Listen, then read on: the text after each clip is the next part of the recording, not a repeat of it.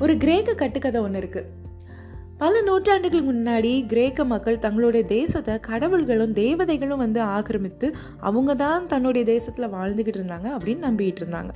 அப்படி ஒரு கடவுள் தான் நார்சிசஸ். நார்சிசஸ் ஒரு அழகான உயரமான ஒரு கட்டுமஸ்தான வாலிபன். ஆனால் அந்த வாலிபனுடைய வாழ்க்கையில் ஒரு சாபம் இருந்துச்சு. என்ன நான் சின்ன பையனாக இருக்கிறப்பவே த்ரேஷியஸ் அப்படின்னு ஒரு குறி சொல்கிற ஒரு மனுஷன் என்ன சொல்லியிருப்பாருன்னா இந்த பையன் என்னைக்கு தன்னைத்தானே தன்னோட உருவத்தை தானே பார்க்குறானோ அன்னைக்கு அவன் அழிஞ்சே போயிடுவான் அப்படின்னு சொல்லியிருப்பார். இதன் கேட்டு பயந்து போன நார்சிஸோட தாய் தன்னோட பையன் வந்து அவனோட உருவத்தை பார்த்துடக்கூடாதுன்னு வீட்டில் இருந்த கண்ணாடி பொருட்கள் எல்லாத்தையும் தூக்கி வீசிடுவாங்க நாட்கள் ஓடிச்சு. நார்சிசஸ் ஒரு அழகான வாலிபனாக வளர்றான். தான் எப்படி இருப்போம் அப்படின்னு அவனுக்கு தெரியவே தெரியாது. தன்னோட உருவத்தை அவன் பார்க்காமலே வளர்ந்துக்கிட்டு இருக்கான். அப்போது அவன் வந்து ஒரு பெண் தேவதை மேலே ஆசைப்படுறான். தன்னுடைய ஆசையும் விருப்பத்தையும் அந்த பெண் தேவதை கிட்ட சொல்ல போகிறப்போ அந்த பெண் தேவதையினால் அவனுடைய விருப்பத்தை ஏற்றுக்கொள்ள முடியாமல் போயிடுது அதனால் அவன் மனசு உடஞ்சி ஒரு நதியோரத்தில் உட்காந்து அழுதுகிட்டு இருப்பான். அழுதுகிட்டு இருக்கிறப்போ அந்த நதியில் எதேச்சியாக தன்னோட உருவத்தை தன்னுடைய உருவ பிரதிபலிப்பை பார்த்த உடனே அவனுக்கு அப்படியே ஆச்சரியமாயிரும். என்னடா யார் இவ்வளோ அழகான ஒரு வாலிபனாக இருக்கிறது அப்படின்னு தான் பார்க்குற பிரதிபலிப்பு தான் தான் அப்படின்னு அறியாமலே அந்த உருவத்தை பார்த்து அந்த அழகில் மயங்கி நின்று பார்த்துக்கிட்டே இருக்கிறப்போ அந்த குறி சொல்கிறவர் சொன்ன மாதிரியே அவன் அந்த இடத்துலையே அழிஞ்சு போயிடுவான் இந்த நார்சிசஸ் இந்த கடவுளோட அந்த கதையை வச்சு தான் நார்சிசம் அப்படிங்கிற வார்த்தை உருவாச்சு. நார்சிசம்னா என்னன்னா அது ஆக்சுவலி ஒரு சைக்காலஜிக்கல் டிஸார்டர் மன அளவில் தன்னை தானே ரொம்ப பெருமையாக நினச்சிக்கிறவங்க தன்னுடைய அழகில் மயங்கி தன்னை தானே அட்மையர் பண்ணிக்கிட்டே இருக்கிறவங்க வந்து சைக்காலஜிக்கலி ரொம்ப டிஸ்டர்பான ஆட்கள் அப்படின்னு சொல்கிறாங்க அவங்க வந்து ரொம்ப செல்ஃபிஷாக இருப்பாங்க ரொம்ப செல்ஃப் சென்டர்டாக இருப்பாங்க. அப்படி செல்ஃபிஷாக செல்ஃப் சென்டர்டாக இருக்கிறது வந்து நல்லதா? அதனால் என்ன ஆகும்? அதை பற்றி பைபிளில் ஏதாவது சொல்லியிருக்கா? அப்படின்னு பார்த்தோம்னா பைபிளில் சொல்லியிருக்கு. அது என்னன்னு நம்ம பார்க்கலாம்.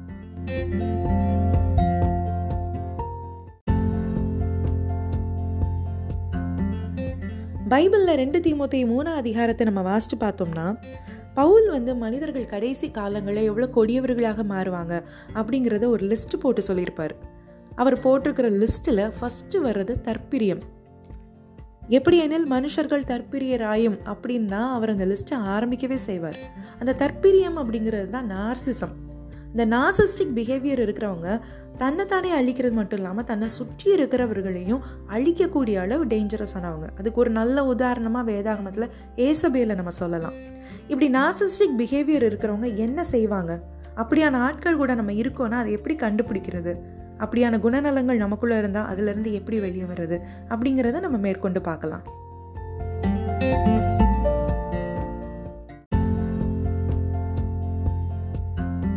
நார்சிசம் அப்படிங்கிறது ஒரு சைக்காலஜிக்கல் டிசார்டர் ஒரு மனநல குறைபாடு. இந்த குறைபாடு இருக்கிறவங்க ரொம்ப அகந்தை உள்ளவர்களா பெருமை உள்ளவர்களா தான் தான் அப்படிங்கிற மனமேட்டிமை உள்ளவர்களாக இருப்பாங்க. அதே மாதிரி கோபத்தை உண்டு பண்ணுறவங்களா மற்றவங்க மேலே எப்போவுமே பழி சொல்கிறவங்களா விரோதத்தை கொண்டு வரவங்களா இருப்பாங்க. ஒரு வீட்டுக்குள்ளேயே வந்து கலகத்தை கொண்டு வந்துடுவாங்க ஒருத்தங்க மேலே ஒருத்தங்க தப்பு சொல்லி அவங்க தான் செஞ்சாங்க இவங்க தான் சொன்னாங்கன்னு மூட்டி விட்டு தேவையில்லாத பிரச்சனைகளை கொண்டு வந்து பிரிவினைகளை உண்டு பண்ணுறவங்களா இருப்பாங்க. நிறைய பொய் சொல்லுவாங்க அதுக்காக. அதே மாதிரி மாம்ச இச்சை அதிகம் கொண்டவர்களாக இருப்பாங்க. ரொம்ப துர்க்குணமாக நடந்து கொள்கிறவர்களாகவும் இருப்பாங்க.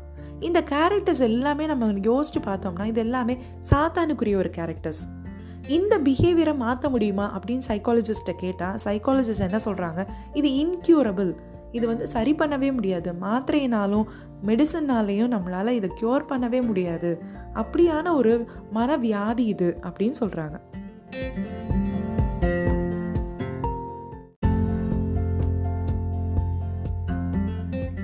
மாதிரி நாசிஸ்டிக் பிஹேவியர் இருக்கிற பர்சன்ஸ் பற்றி தான் வேதாகமத்தில் நீதிமொழிகள் நாலு பதினாறு பதினேழு இப்படி சொல்கிறது. பொல்லாப்பு செய்தால் ஒழிய அவர்களுக்கு நித்திரை வராது. அவர்கள் யாரை ஆகிலும் விழ பண்ணாதிருந்தால் அவர்கள் தூக்கம் கலைந்து போம். அவர்கள் ஆகாமியத்தின் அப்பத்தை புசித்து கொடுமையின் ரசத்தை குடிக்கிறார்கள் அப்படின்னு.